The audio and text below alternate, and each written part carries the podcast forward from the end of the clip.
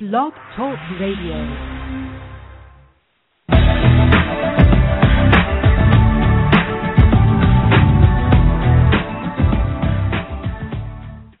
Welcome to Accelerate Your Business Growth with your host, Diane Helbig. This show is designed to help small business owners, salespeople, and aspiring entrepreneurs master every aspect of business success. We've got a great lineup of guests and topics scheduled for you. We'll be talking about everything from sales to employee issues, from technology to social media, from work life balance to exploring uncharted territory. Participation is welcome and encouraged. Your host, Diane Helbig, is a world class author, speaker, and business development coach. Be sure to check out her latest book, Lemonade Stand Selling, on Amazon.com or BarnesandNoble.com. And now, on with the show. Well, hello everyone. Uh, thank you so much for joining us wherever you are today. I hope you're having a wonderful day. Uh, as we said, we welcome your input. So if you are in the chat room, please uh, feel free to type something in and I will share it with our guest. If you're on the phone, you can press 1 and that'll let me know that you have something you'd like to share. Today's show is sponsored by ICNS Managed Services and Szarka Financial. Are hidden IT system problems costing your business time and money? Unless you have the time, expertise, and manpower to continuously monitor your servers, network, and workstations, chances, chances are they aren't functioning at their peak. That means your IT system is actually costing you money in the form of wasted time, service calls, and lost productivity. Let ICNS Managed Services be your 24 7 remote IT lifeline, on site but out of sight. Call 440 891 0465 or visit www.icnsinc.com to learn more. Szarka Financial's 25 years of business have included a strong commitment to educating their clients and others on timely and important financial topics and basic financial principles. They offer a full range of planning services for individuals, employees, and business owners across Northeast Ohio. Visit www.szarkafinancial.com, and Szarka is spelled S as in Sam, Z A R K A. Today's guest is Joe Abraham. Joe has been involved in the startup and growth of over 20 companies, ranging from IT and healthcare to consumer goods and motorsports. To date, those companies have generated in excess of $450 million in revenues from startup. He is CEO of bosiDNA.com and author of Entrepreneurial DNA, the breakthrough discovery that aligns your business to your unique strengths. He's also a featured expert to the national media and advisor to entrepreneurship programs around the world. Welcome to the show, Joe. Hey, thanks for having me on, Diana. I am so thrilled to have you on this show. I was mentioning to you before we started that I am absolutely fascinated by your book. I encourage every entrepreneur, small business owner to go, or if you haven't started a business yet, to go out and get it. And I don't usually say things like that, but what a great um, outline of the different kind, and we're going to get into it, but I mean, just so great about the DNA of entrepreneurs and how we think and the way we're wired. I just had no idea the the different um, ways we could be set up and, and wired to do the things that we do. Well, great. Well, thank you for saying that. I really appreciate that. My pleasure, and, and I did mention too, and I'll share with the audience that I was afraid to take it um, because I was afraid that it would indicate that I was a different kind of entrepreneur than what I was behaving as, and I was pleasantly surprised to see that I was exactly where I should be. So don't be afraid of it. Get out there and uh, dive in, take the test. It's it's not hard to take and read the book. It's really got great insight. So, can you just tell us a little bit about your background and what led you to this the topic of your book, the entrepreneurial DNA? Yeah, um, being a serial entrepreneur myself, it turns out that every company I've ever built, and there's been four of them that I've started up myself, and then been involved in the startup of a bunch of others, which I'll talk about here in a minute. But the ones that I've started up, built, and sold ended up always in some way working with entrepreneurs. We were always either generating leads for entrepreneurs or building software for them or um, doing training programs. We had a training company along the way. And um, so I ended up touching thousands of entrepreneurs as my customer and friend over about a 12, 13 year window. And uh, in 2004, I just sold one of my companies, and I was just kind of sitting around, not knowing what to do next, and ended up starting up a kind of a business accelerator, an incubator, here in Chicago, just working with entrepreneurs who were either starting up their business or growing their business, and we'd kind of work with them and help them raise money and you know uh, scale their businesses up. And uh, that's kind of where this discovery of entrepreneurial DNA happened, because working with all these different types of entrepreneurs made it very evident that oh my goodness, we're not all the same. The things that I like aren't the things that you like, and the things, the marketing strategy that worked for Jim doesn't work for Sue, and the the uh, hiring decisions that Bob makes in his business should not be duplicated in in Tom's business. And until so, so that, that's been my background is basically building companies on and around entrepreneurs, and um, had a lot of success along the way, and blew up one company along the way, so kind of have the battle scars of that as well. Yeah, but kind of I now I call myself the entrepreneur's biggest fan because I just love the entrepreneurial spirit and being around entrepreneurs and and kind of brainstorming with them and helping them solve problems and build businesses. So it sounds like that was a real learning experience for you to, you know, you kept doing your thing and doing your thing and you were doing it your way and thinking that's the entrepreneurial way. And then you start this incubator and you're dealing with all these different people, you know, and all these different personalities. And and it sounds like that was a real wow. Not everybody not everything is right or the my way isn't necessarily right for everyone. Yeah, and there were like two wows, right? The first wow was a lot earlier in my career when I was building my businesses and um, looking over the fence at another entrepreneur and what they had done. So, so you know, back in the days when email uh-huh. marketing was first getting started and driving traffic to websites, I would see another entrepreneur just hit a home run with a strategy and go, yeah. okay, well, I'll just copy his strategy or her strategy, only to find that thousands of dollars later and lots of man hours and headaches later, it's just not working for me the way it worked for them, right? So that back then it it was just a frustration and it just kept growing and growing and growing and I just thought nothing of it. I just thought, well, they're better than me, they're smarter than me, you know, uh whatever it may be. Um but then in other areas of my business, I was pretty darn good and others would say, "Hey, Joe, how did you do that?" or and, and I'd tell them what I did and it wouldn't yeah. work for them. But you're right. The the real aha was in the incubator environment because you know, at any given time we were working with 4 to 6 different companies and 4 to 6 different entrepreneurs and it became really evident there. You know, you meet from with one entrepreneur from nine to eleven thirty, and then at twelve o'clock there's another entrepreneur in there, and then by two o'clock there's another entrepreneur in, and so it was this really concentrated window where, like, for months and months and months, we were touching so many different people that that's when it became an oh my goodness, this this is like herding cats, and yeah, it's not working. yeah. A lot of people say that about entrepreneurs that it's like herding cats. You know, cause yeah yeah, we all go in our own direction. So, so do you think that this discovery about the entrepreneurial DNA, uh, do you think that can help the or decrease the startup failure rate if you know if people get this? Yeah, you know, I, that's my like you know when I lay awake at night thinking, okay, where what am I really here for? That's kind right. of my goal is to you know to see a drop in the failure rate across the globe. Now, a, in a very small way. You know, we've only touched a few thousand businesses so far. We're already seeing the impact of it. Um, and so, yeah, I really do believe long term, the more entrepreneurs internalize this, the better decisions they'll make. And you know, when you and I as entrepreneurs make better decisions, our risk factors drop dramatically. Right, right. Even for those of us who are risk averse. So, mm-hmm. um, anyway, I have to ask you this question: What is your DNA? Is it BO?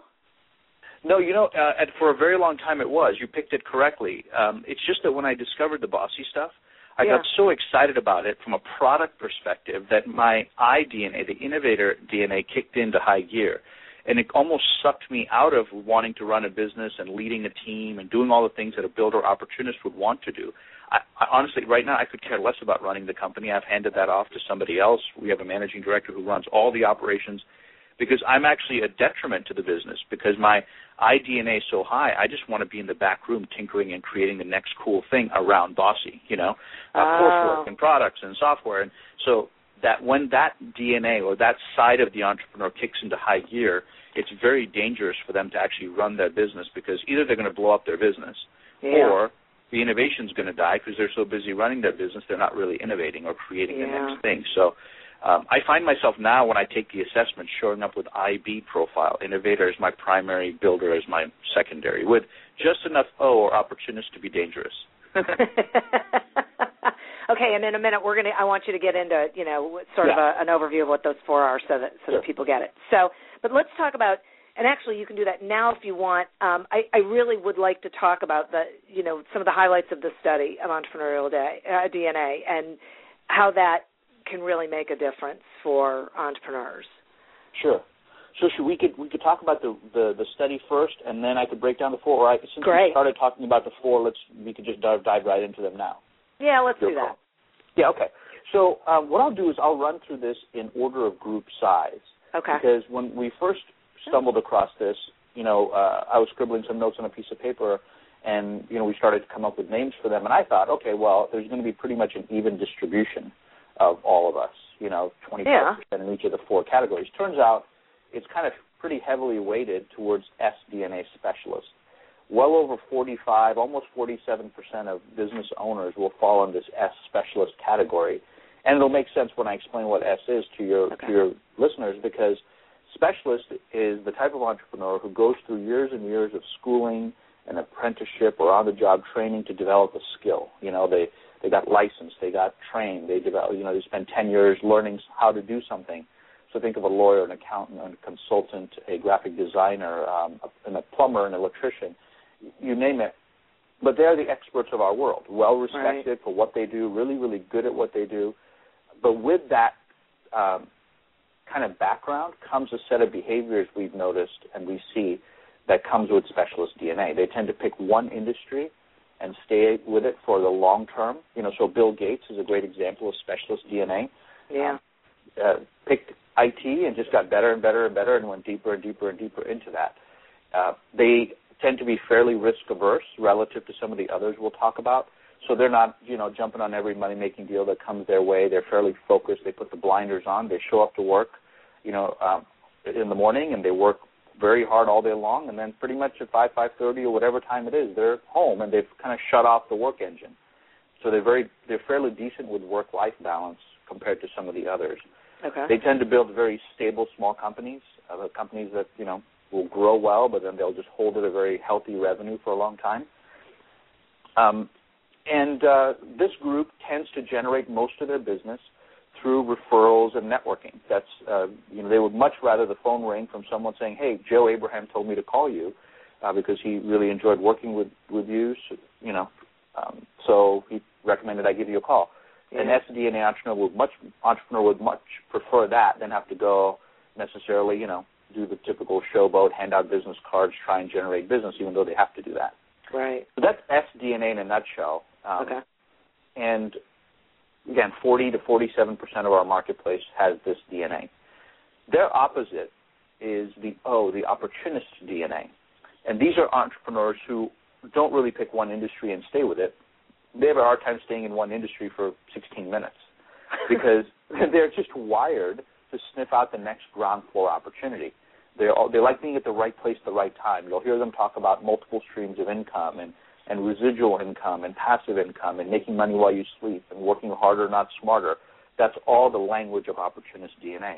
Because, and it's not that it's good or bad, it's just who they are. Richard Branson is a great example of opportunist DNA because, you know, he didn't pick one industry and go, okay, this is what it's going to be for me. It's like anytime someone comes to him with a, what he believes is a great idea, it's, yeah, let's try it, right? So, Records label, sure. Uh, airline, why not? Let's do that. Fly to the edge of space in a spacecraft, why not? Let's do that too. Um, it, his last book was called Screw It, Let's Do It. Right? That's opportunist DNA. A lot of venture capitalists will have this. Every single network marketer, multi-level marketer will have very high opportunist DNA.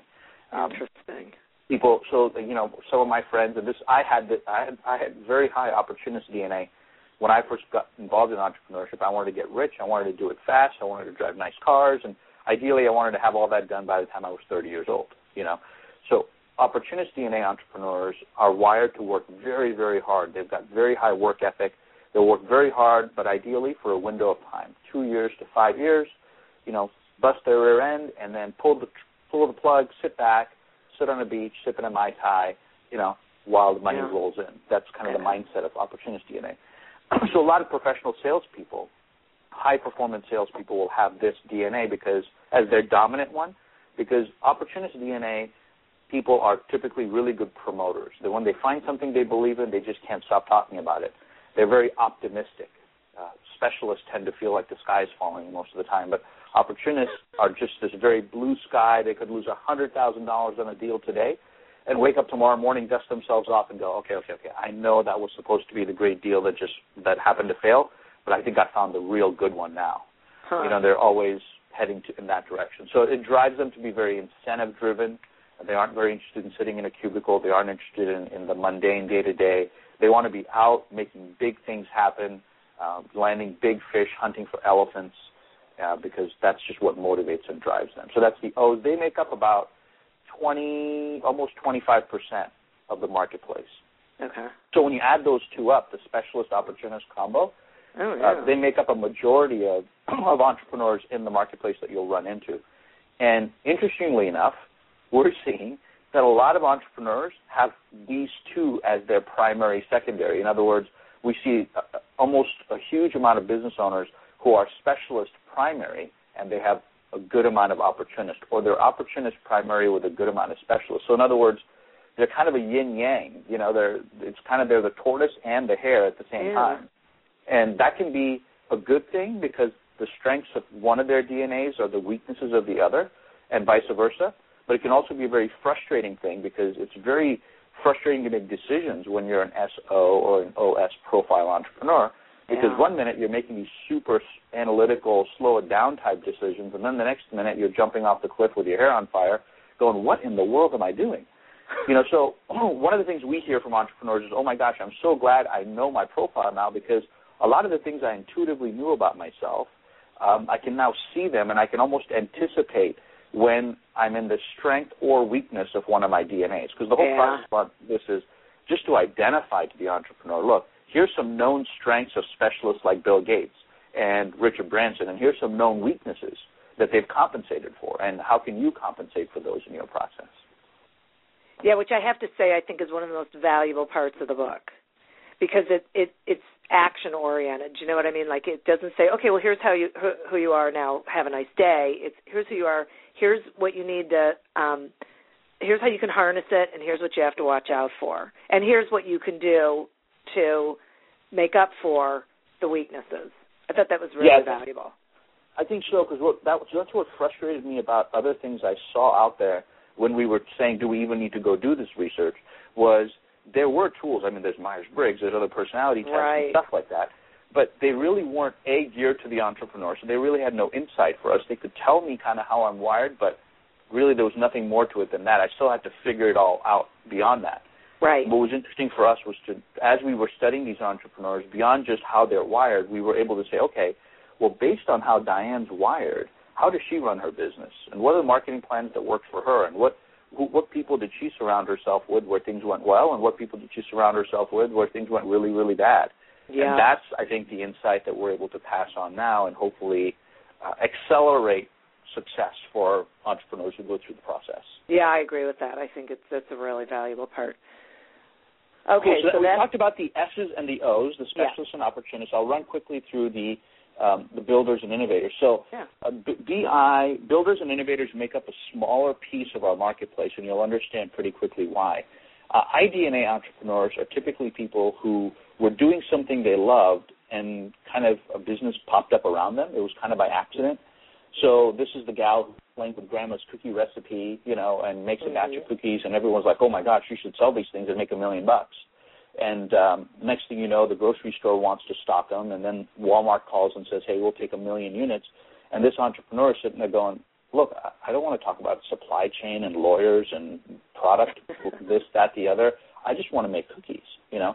And you'll and you'll see this mad this uh, profile with a lot of the mad scientist type people who are either scientists by trade or inventors or artists or um, you know uh, very creative chefs. You'll see it a lot with people who just uh, or just tinkering in their garage. We just have a passion for something, and out of that passion comes the big aha moment, and that immediately drives them into the lab of their business where they're making stuff, so to speak, and they don't want to be in the business office or at the cash register. So that's iDNA okay. entrepreneurs. So when, for example, when when Mark Zuckerberg first stumbled across the Facebook stuff, his iDNA was very high. And yeah. for those that have watched the movie, you know, even though people say it isn't the exact reenactment, fine, but even in the character of the movie, you'll see it was more about, hey, I just want to give it away. I just, I don't, I, I want this to be cool first. I don't, I don't, I don't care about the money. You know, right. I, I just want to change the world. So innovator DNA entrepreneurs, when their when their eye is high, they're in it more for the mission than they are for the money. They're not in it to to get rich. They're in it to change the world okay. in whatever it is that they've come up with, so to speak. And so that drives them to make decisions very, very differently. As you can imagine, if someone's mission is change the world and I want quality over profits and all that, they're not going to be making business model decisions the way entrepreneurs do. Or like we're going to talk about Builder DNA, who's the innovator's opposite. It, it, they're very different from each other. And so because the, their decision making is very different, the, what strategies are going to work for them are going to be very different. Who they need to surround themselves is very, very different. Um, but that's iDNA. They make up about 15% of the marketplace. Okay. And then their opposite is the builder, BDNA. And just like the name suggests, with all of them, builders aren't very good at developing, designing new products. They usually don't build, come up with breakthrough stuff. They just take um, something and make it highly scalable. So what they are is it's almost when you look at them, they're almost wired to build highly scalable entities very, very fast. Because by design, their their brains are built and kind of they're built as problem solvers and scalers. So when they approach a business, they don't look at it like, hey, I'm going to start a business and make a great living, and then maybe someday someone will buy it from me or something like that. They'll look at business as something that has to be huge, massive, infrastructure rich, and highly scalable. So they measure their success by the size of their infrastructure. How big is our, you know, how many square feet is our office? How many employees do we have on payroll? How badly do we crush our competition this week? They tend to be serial entrepreneurs who can go from, you'll notice they'll go from industry to industry. Um, and unlike a Bill Gates, um, this would be like a Donald Trump like, who will just pick one industry, one industry, build a huge company, then go to the next industry, build a huge company, build, and it doesn't really matter. They could you could set them in a turnaround situation or in a startup situation, and they're always looking to scale up, scale up, scale up. They they tend to be kind of Pied Piper like, uh, let's call it personality, where they find it effortless to recruit uh, good talent, investors, customers. Wow. They're they're almost you call them master salespeople at in, in the sense of but not in a nice way. They're just they'll just control you into their business. They're very controlling people. It's kind of that my way or the highway. Uh-huh. And uh, we know we're looking at someone with builder DNA if they'll start a business and they'll blow past five million in revenue very very quickly.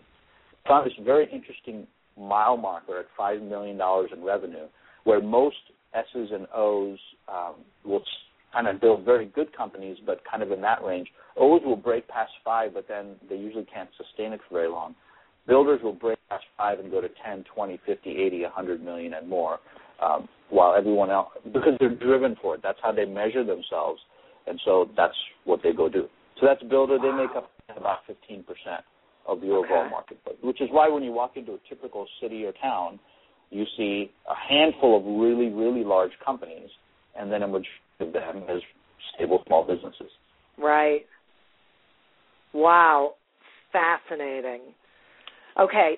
Um, we're going to talk about the highlights from the studies, but I want to break real quickly here and remind everyone that um, today's show is sponsored by ICNS Managed Services and Szarka Financial.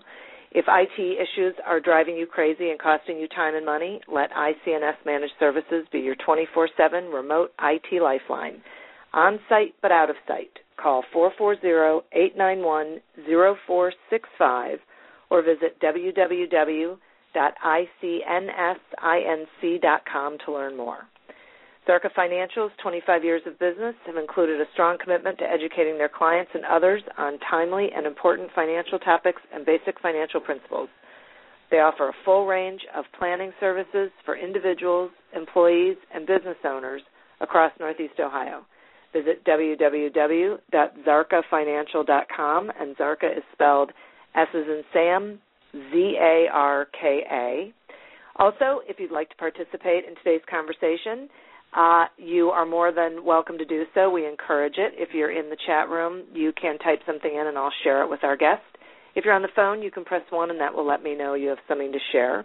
Our guest today is Joe Abraham. He's the author of Entrepreneurial DNA, the breakthrough discovery that aligns your business to your unique strengths. And we are talking about um, how it is he came about this information and what this information is and how you can use it. So, Joe, let's talk about um, the highlights from the study and um, how it can really impact the entrepreneurial ecosystem, so to speak. Yeah, so um, some key takeaways we got from the study, and make sure, I want to make sure I'm, I'm, answering the right question for you. Sure. Was um, in one place it was business plan selection. In other words, especially I know a lot of your listeners are, I think you mentioned budding entrepreneurs. You know, so they're kind of on the fringe, thinking about it. Maybe they have their business idea or they don't, but they're really seriously considering entrepreneurship as a career track. How you're wired as an entrepreneur or as a pre-entrepreneur has a lot to do with what business is going to work for you and you're going to have success with. Because we found a lot of entrepreneurs, because we studied over a thousand of them in our original research, and then since then, you know, several thousand have gone through the process with us we find that entrepreneurs, for example, that are wired with a lot of O DNA, opportunist DNA, uh, will have these great ideas, and then they'll go, they'll say, "I've got this idea for X, an app, let's say."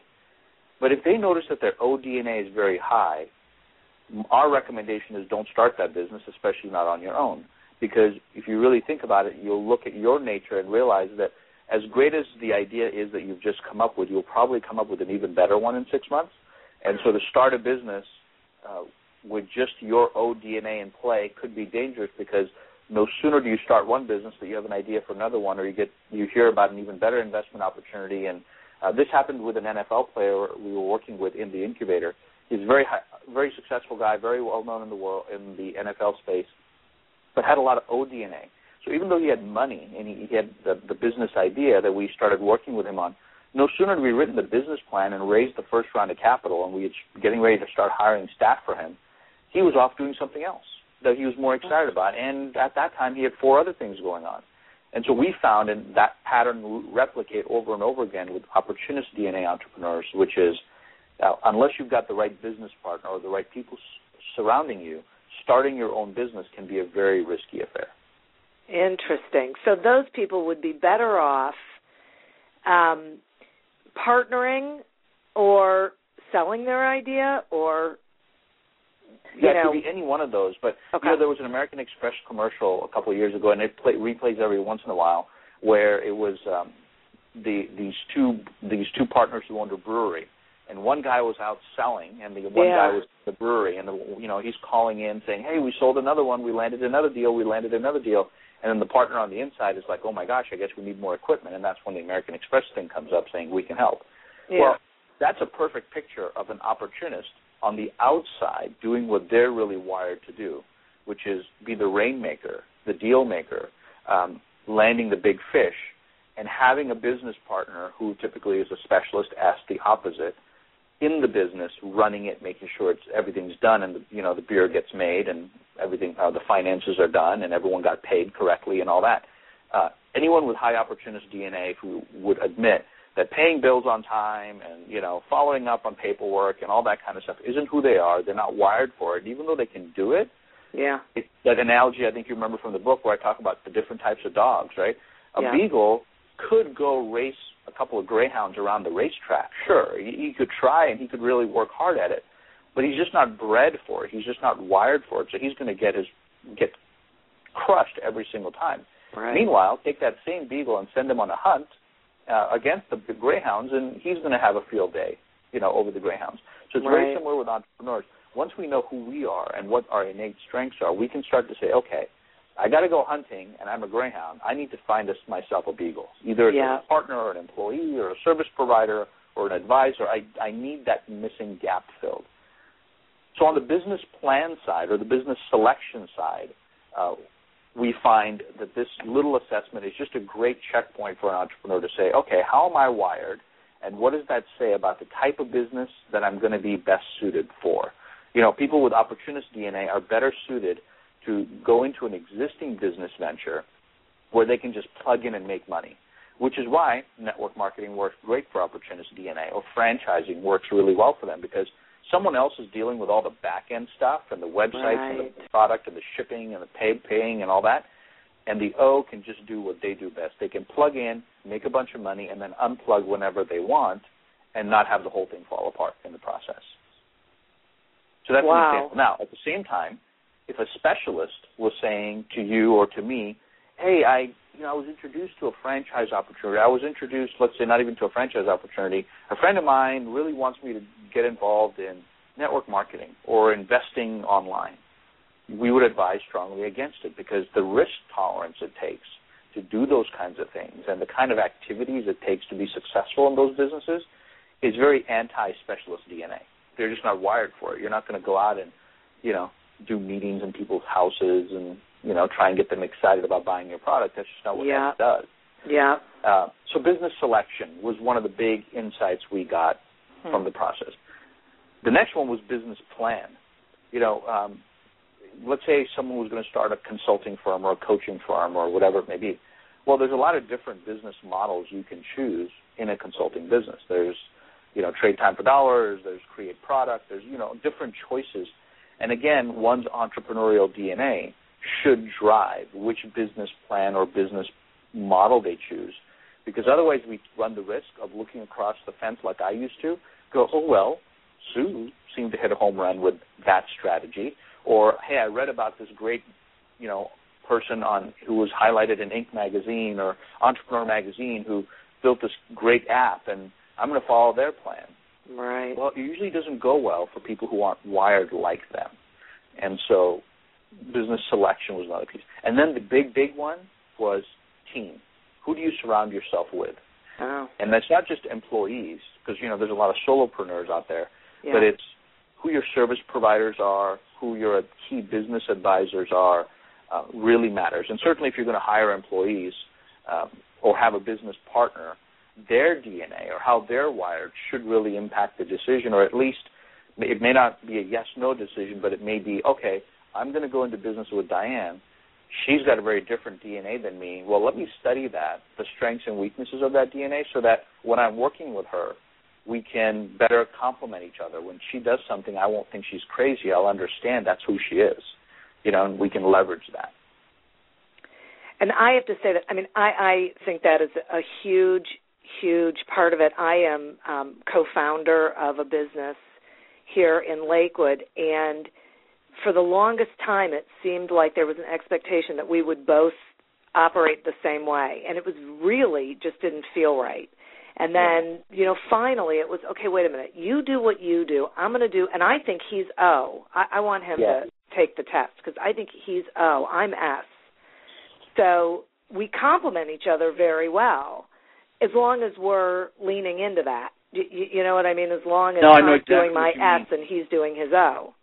And he needs to understand what an S is and how right. you're wired so he can appreciate it. Because otherwise, he'll look at you going, man, she's, she, she's just different than me. She's like making all these slower decisions. I want to right. move faster. She wants to analyze everything. I want to go, go, go. Right. And I think that's the power of understanding each other to say, wait a minute, everything that I'm really bad at, which is making impulsive decisions and wanting to jump off the cliff, she's good at. She doesn't want yeah. to. So how yeah. do we create that balance? And versus you looking at him going, you know, he does stretch us, you know, beyond our normal limits, and that's actually a good thing. But how do we keep from stretching ourselves so far where we actually accept more than necessary risk? Exactly. You know, he's horrible with paperwork. He's horrible with follow through. He's horrible with the detail. Great, I'll take over that because the more yep. I can take over that, he can be more creative and and yeah. So that's it, right? You're right. It's uh, it's just understanding each other and um, appreciating. I think that's the key. Is how do I yeah. learn how to appreciate my partner or my key employee, uh, in even though they think very differently than me. And I think the other part is appreciating myself and letting go of those things. Right? Because you're right, he's not good at follow up the paperwork, but he he still will take them on. It's like, okay, wait, don't. You're not going to do them, you know, and it's cool. Right. I, I will. Right. So and it's not like anybody cares. Yeah, because the more someone can understand what their strengths are. So in his case, if he is oh, his strength should be in promotional activity and being out there building relationships and stuff, yeah. we need to convince him that every minute he spends doing paperwork, it's it's actually a detriment to the business because we could hire anybody. We could hire a virtual assistant to do the paperwork, but we can't hire that same virtual assistant to do the things he's gifted to do. Exactly. And I think that's the same case with innovators. It's like, yeah, you can run your company, but yeah. we couldn't pay anyone enough. There's no amount of money we could pay somebody else to do innovation and product development. Only Yeah. you have that gift. So that's the one you need to focus on. Let's have somebody else do the things that you don't need to be doing.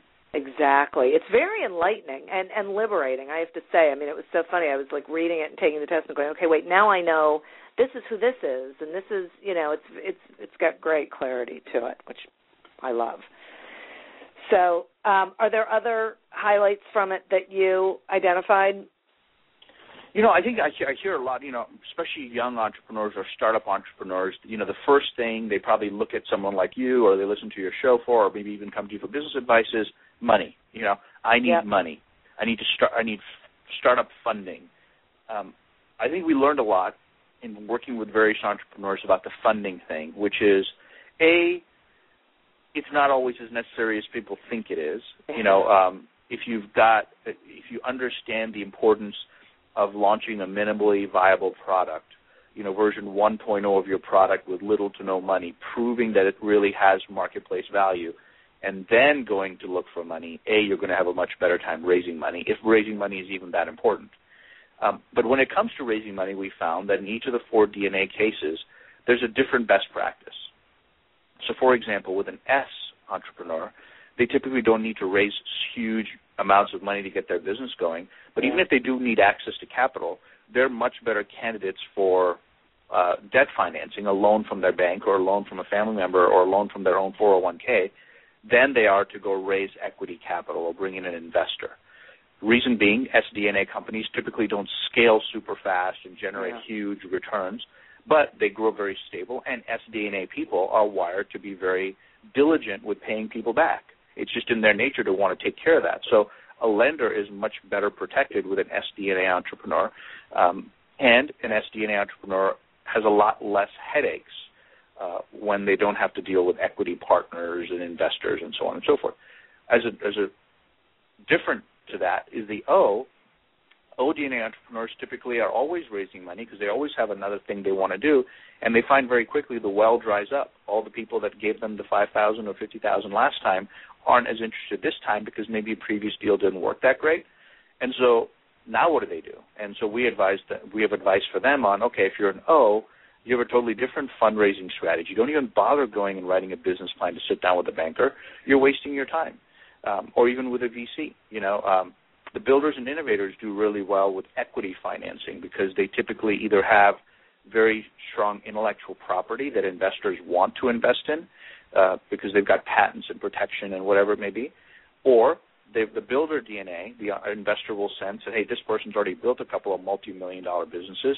They're going to scale my investment from 1x to 10x. You know, so there's a higher percentage chance that they'll get invested. So rate when it comes to getting growth capital or startup capital for a business, just like everything else, one size doesn't fit all. So it's really Yeah. important to understand who you are, because even though you know BOSI isn't a household name yet, and not not every investor or bank is running you through a BOSI assessment or anything, intuitively investors and bankers and lenders know how to read people Yeah. and they'll just look at your history or they'll ask you some questions or they'll look at your business plan and in their own filtering system they'll know if you're more builder than innovator more opportunist than specialist it just happens to be that we came up with four words around it you know but Right. this is intuitive stuff that everyone kind of inside already knows yeah. so it yeah, saves yeah. a lot of headaches for Yeah. someone because you know you've probably dealt with people who said I've been I wrote this beautiful business plan I paid someone five thousand or twenty five thousand dollars to write it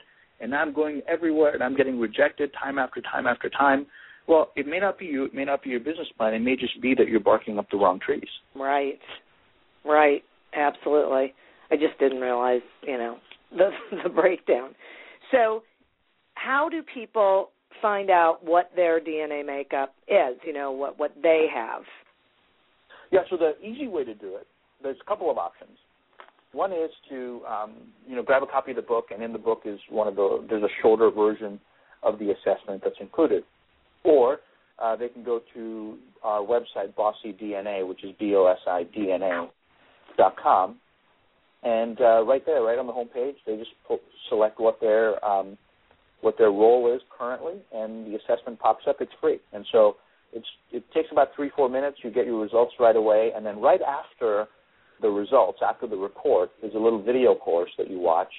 Uh, again, that's free, but it gives you a chance to understand all the four DNAs. A lot of the conversation you and I are having now, a lot of that stuff's covered in the video course.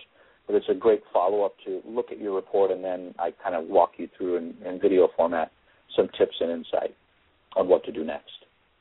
Okay, and, and you you mentioned before, and um, I know you know I have a primary and a secondary. You mentioned primary and secondary. Do most people have primary and secondary, or do they have? yeah. You know, I mean, how does that work? Or three of them? I mean, how does that yeah, work? so let me talk about yeah. I'm glad you brought that up. Yeah, everyone. I mean, there's about one percent of entrepreneurs who come up when they take the basic assessment. It's just a, a kind of a purebred. You know, and Okay. if we were talking in dog analogy again, this would be like a purebred. But 99% of the time, they have a primary and a secondary. Okay. And what we're finding, you know, I didn't know this when we first got uh, done with the research, but now we've learned so much more. Here's what we found: is that really we've got all four of these in us. You know, because all it is is behaviors. It's a it's mindset. You know. yeah. So it's just a matter of at this given moment in time in your business, what are the two most dominant? Because you'll find, and I find this for sure. I think I mentioned this earlier in our talk. When I first got into entrepreneurship, I was very high opportunist DNA, and so I was making a lot of opportunist-like decisions. And there were certain businesses that I got involved with that worked really well for me, and because I had that DNA. But then over time, we, I started to morph more, more into that builder DNA when we started to start up company after company, and once I started the incubator, that builder DNA became really strong, and I started to show a lot of that behavioral temperament. And I would have stayed that way for probably the rest of my career. Uh, but then when I discovered the BOSI stuff, kind of that I DNA kicked in, right?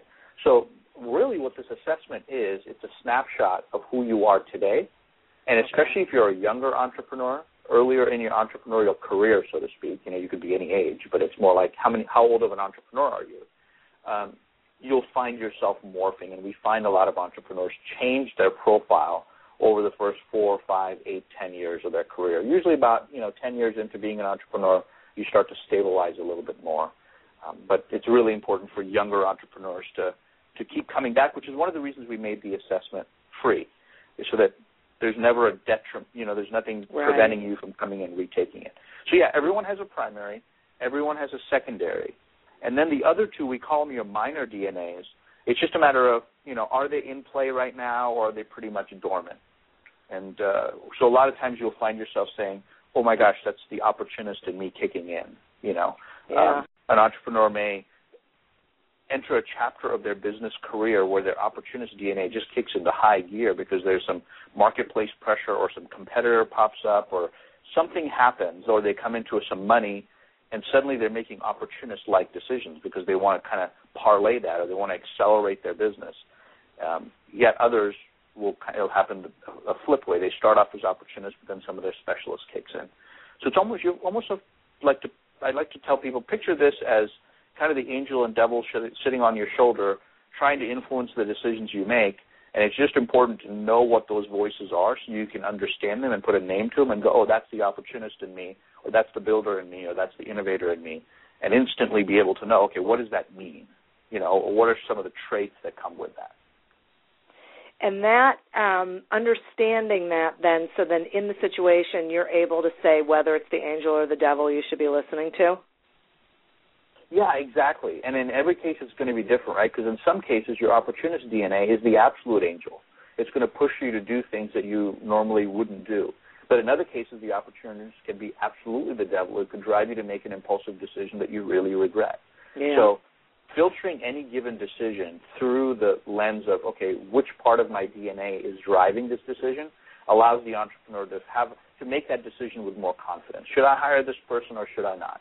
Should I buy that advertising or should I not? Should I go to that event or should I not? You know, uh, those are all decisions. We're making those decisions every day, sometimes 15, 20, 30 times a day.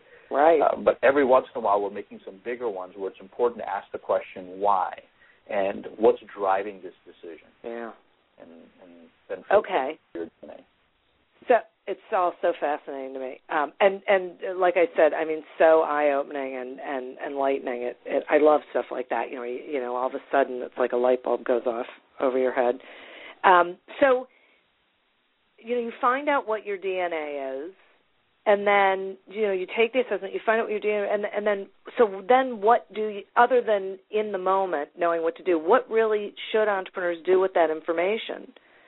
Does it depend on what they discover and where they are in their are business? Talking, are you talking about this when the first time they go through the process with us, or yeah. A, are you talking about in a given situation? Oh, okay. No, no, first so time they go through the process. When, when they first come and come to come to us, yeah, take the assessment, watch the video course. You know, um, my publisher would love for you to buy a copy of the book, and and just kind of go through that process, and just in that process, and especially towards the end of the book, um, I take people through this strategic replanning process because here's what's what's happened for all of us, either as a budding entrepreneur or even an existing entrepreneur.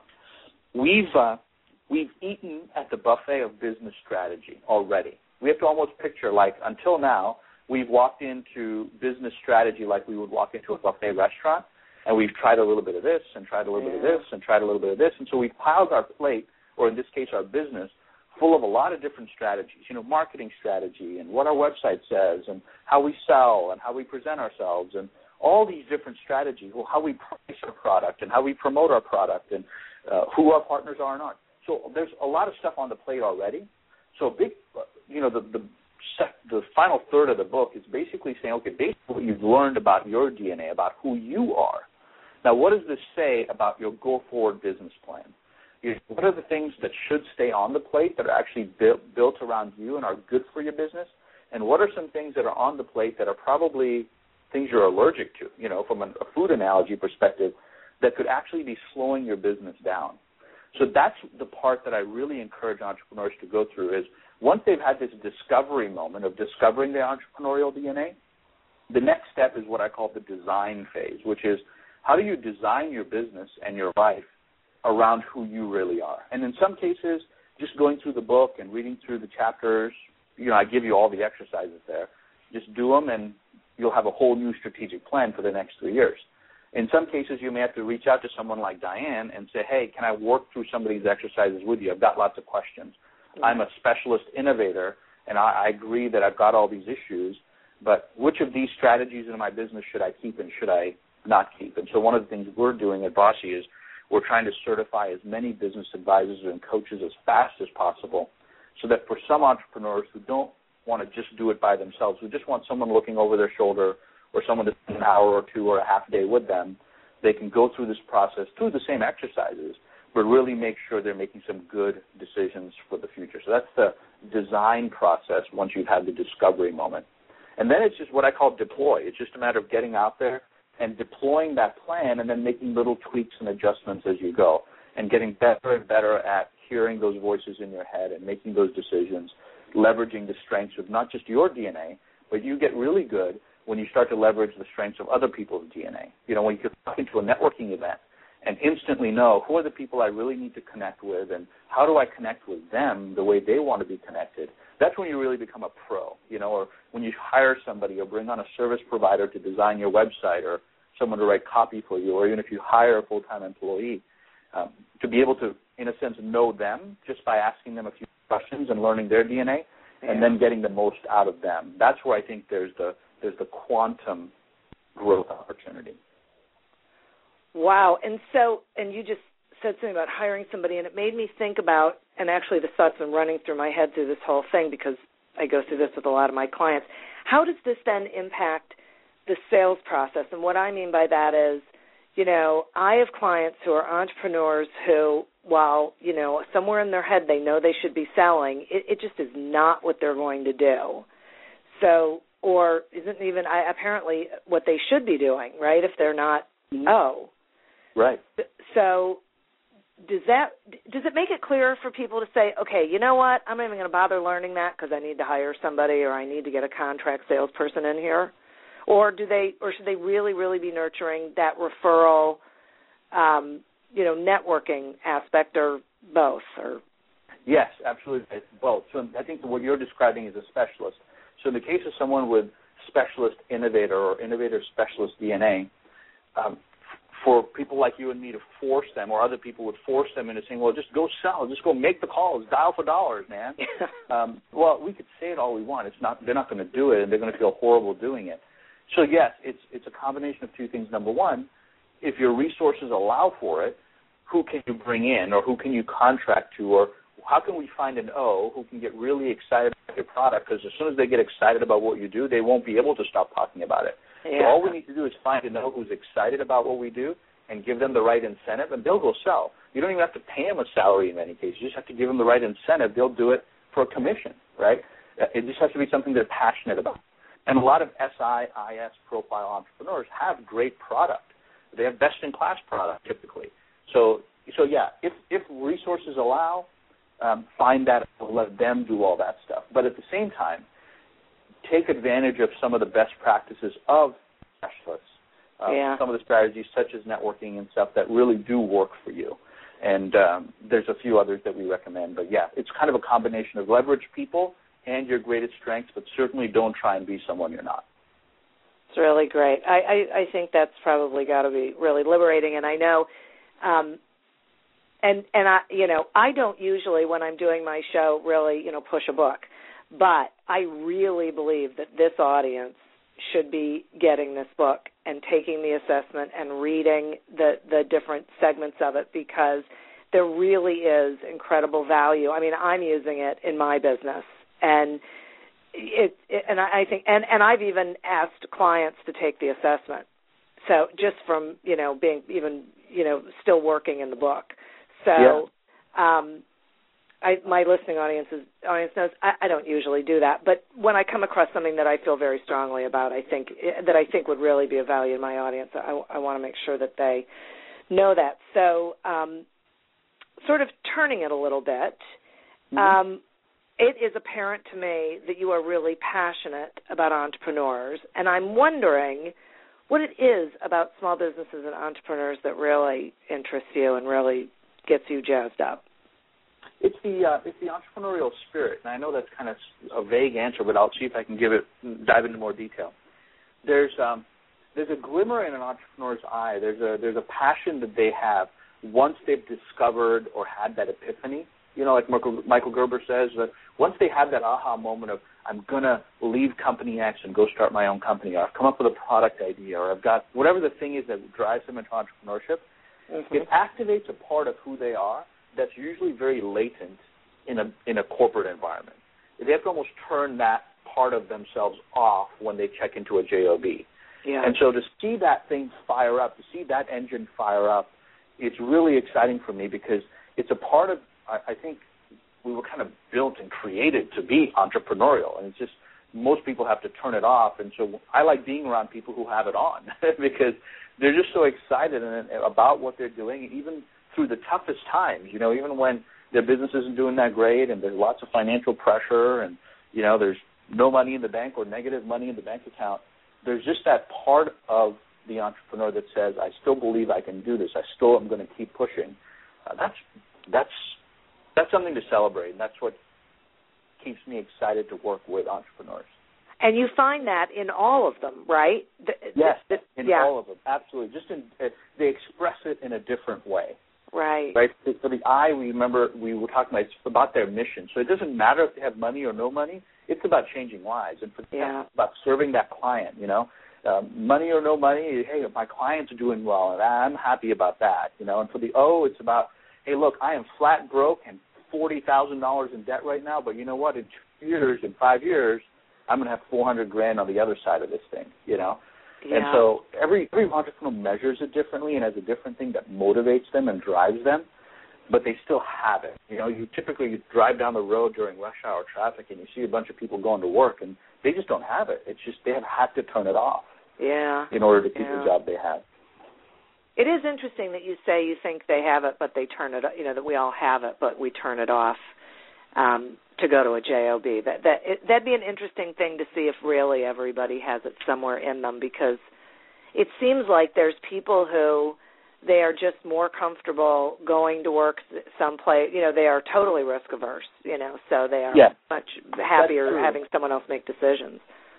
Well, absolutely. You know, when uh, you know more and more larger corporations are starting to reach out to us, and colleges that do consulting work with large corporations in the area, and they're starting to go through the assessment process to say, how do we foster entrepreneurship and innovation inside our companies, right? Because yeah, they're right. finding that the more clone-like they try and make their employees, innovation dies. Well, it's interesting to note that within even a corporate environment, there's some entrepreneurial DNA. It's just some are S, some are O, some are builder, some are innovator. You know, um, yeah. there's the people who take charge of large teams. There's the people who are outselling. There's the people who are great, like you said, want the risk averse. Just give me the paycheck, and I'll do a really, really good job at what I do.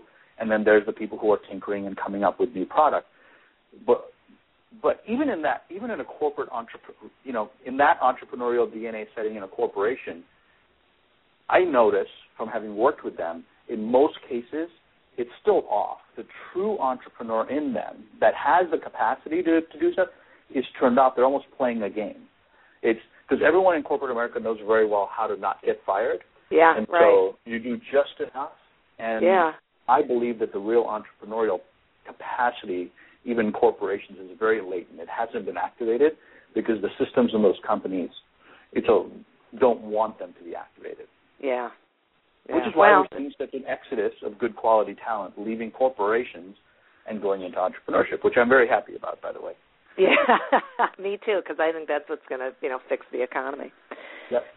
So, well, I just I have to tell you um, how much I appreciate you coming on the show and sharing this information with my audience. I, as obviously, am very enthusiastic about the book and the whole process. I, I think it's really tremendous. I think there one of the greatest things I have to say for me about it is that all of the types can be successful. That, that it didn't really seem like there was one type that could be more successful than another. It's really about leaning into your type and and yes. embracing who you are. So yeah, we I, found I, billionaire and millionaire entrepreneurs in every one of the categories, and bankrupt and broke entrepreneurs in every one of the categories.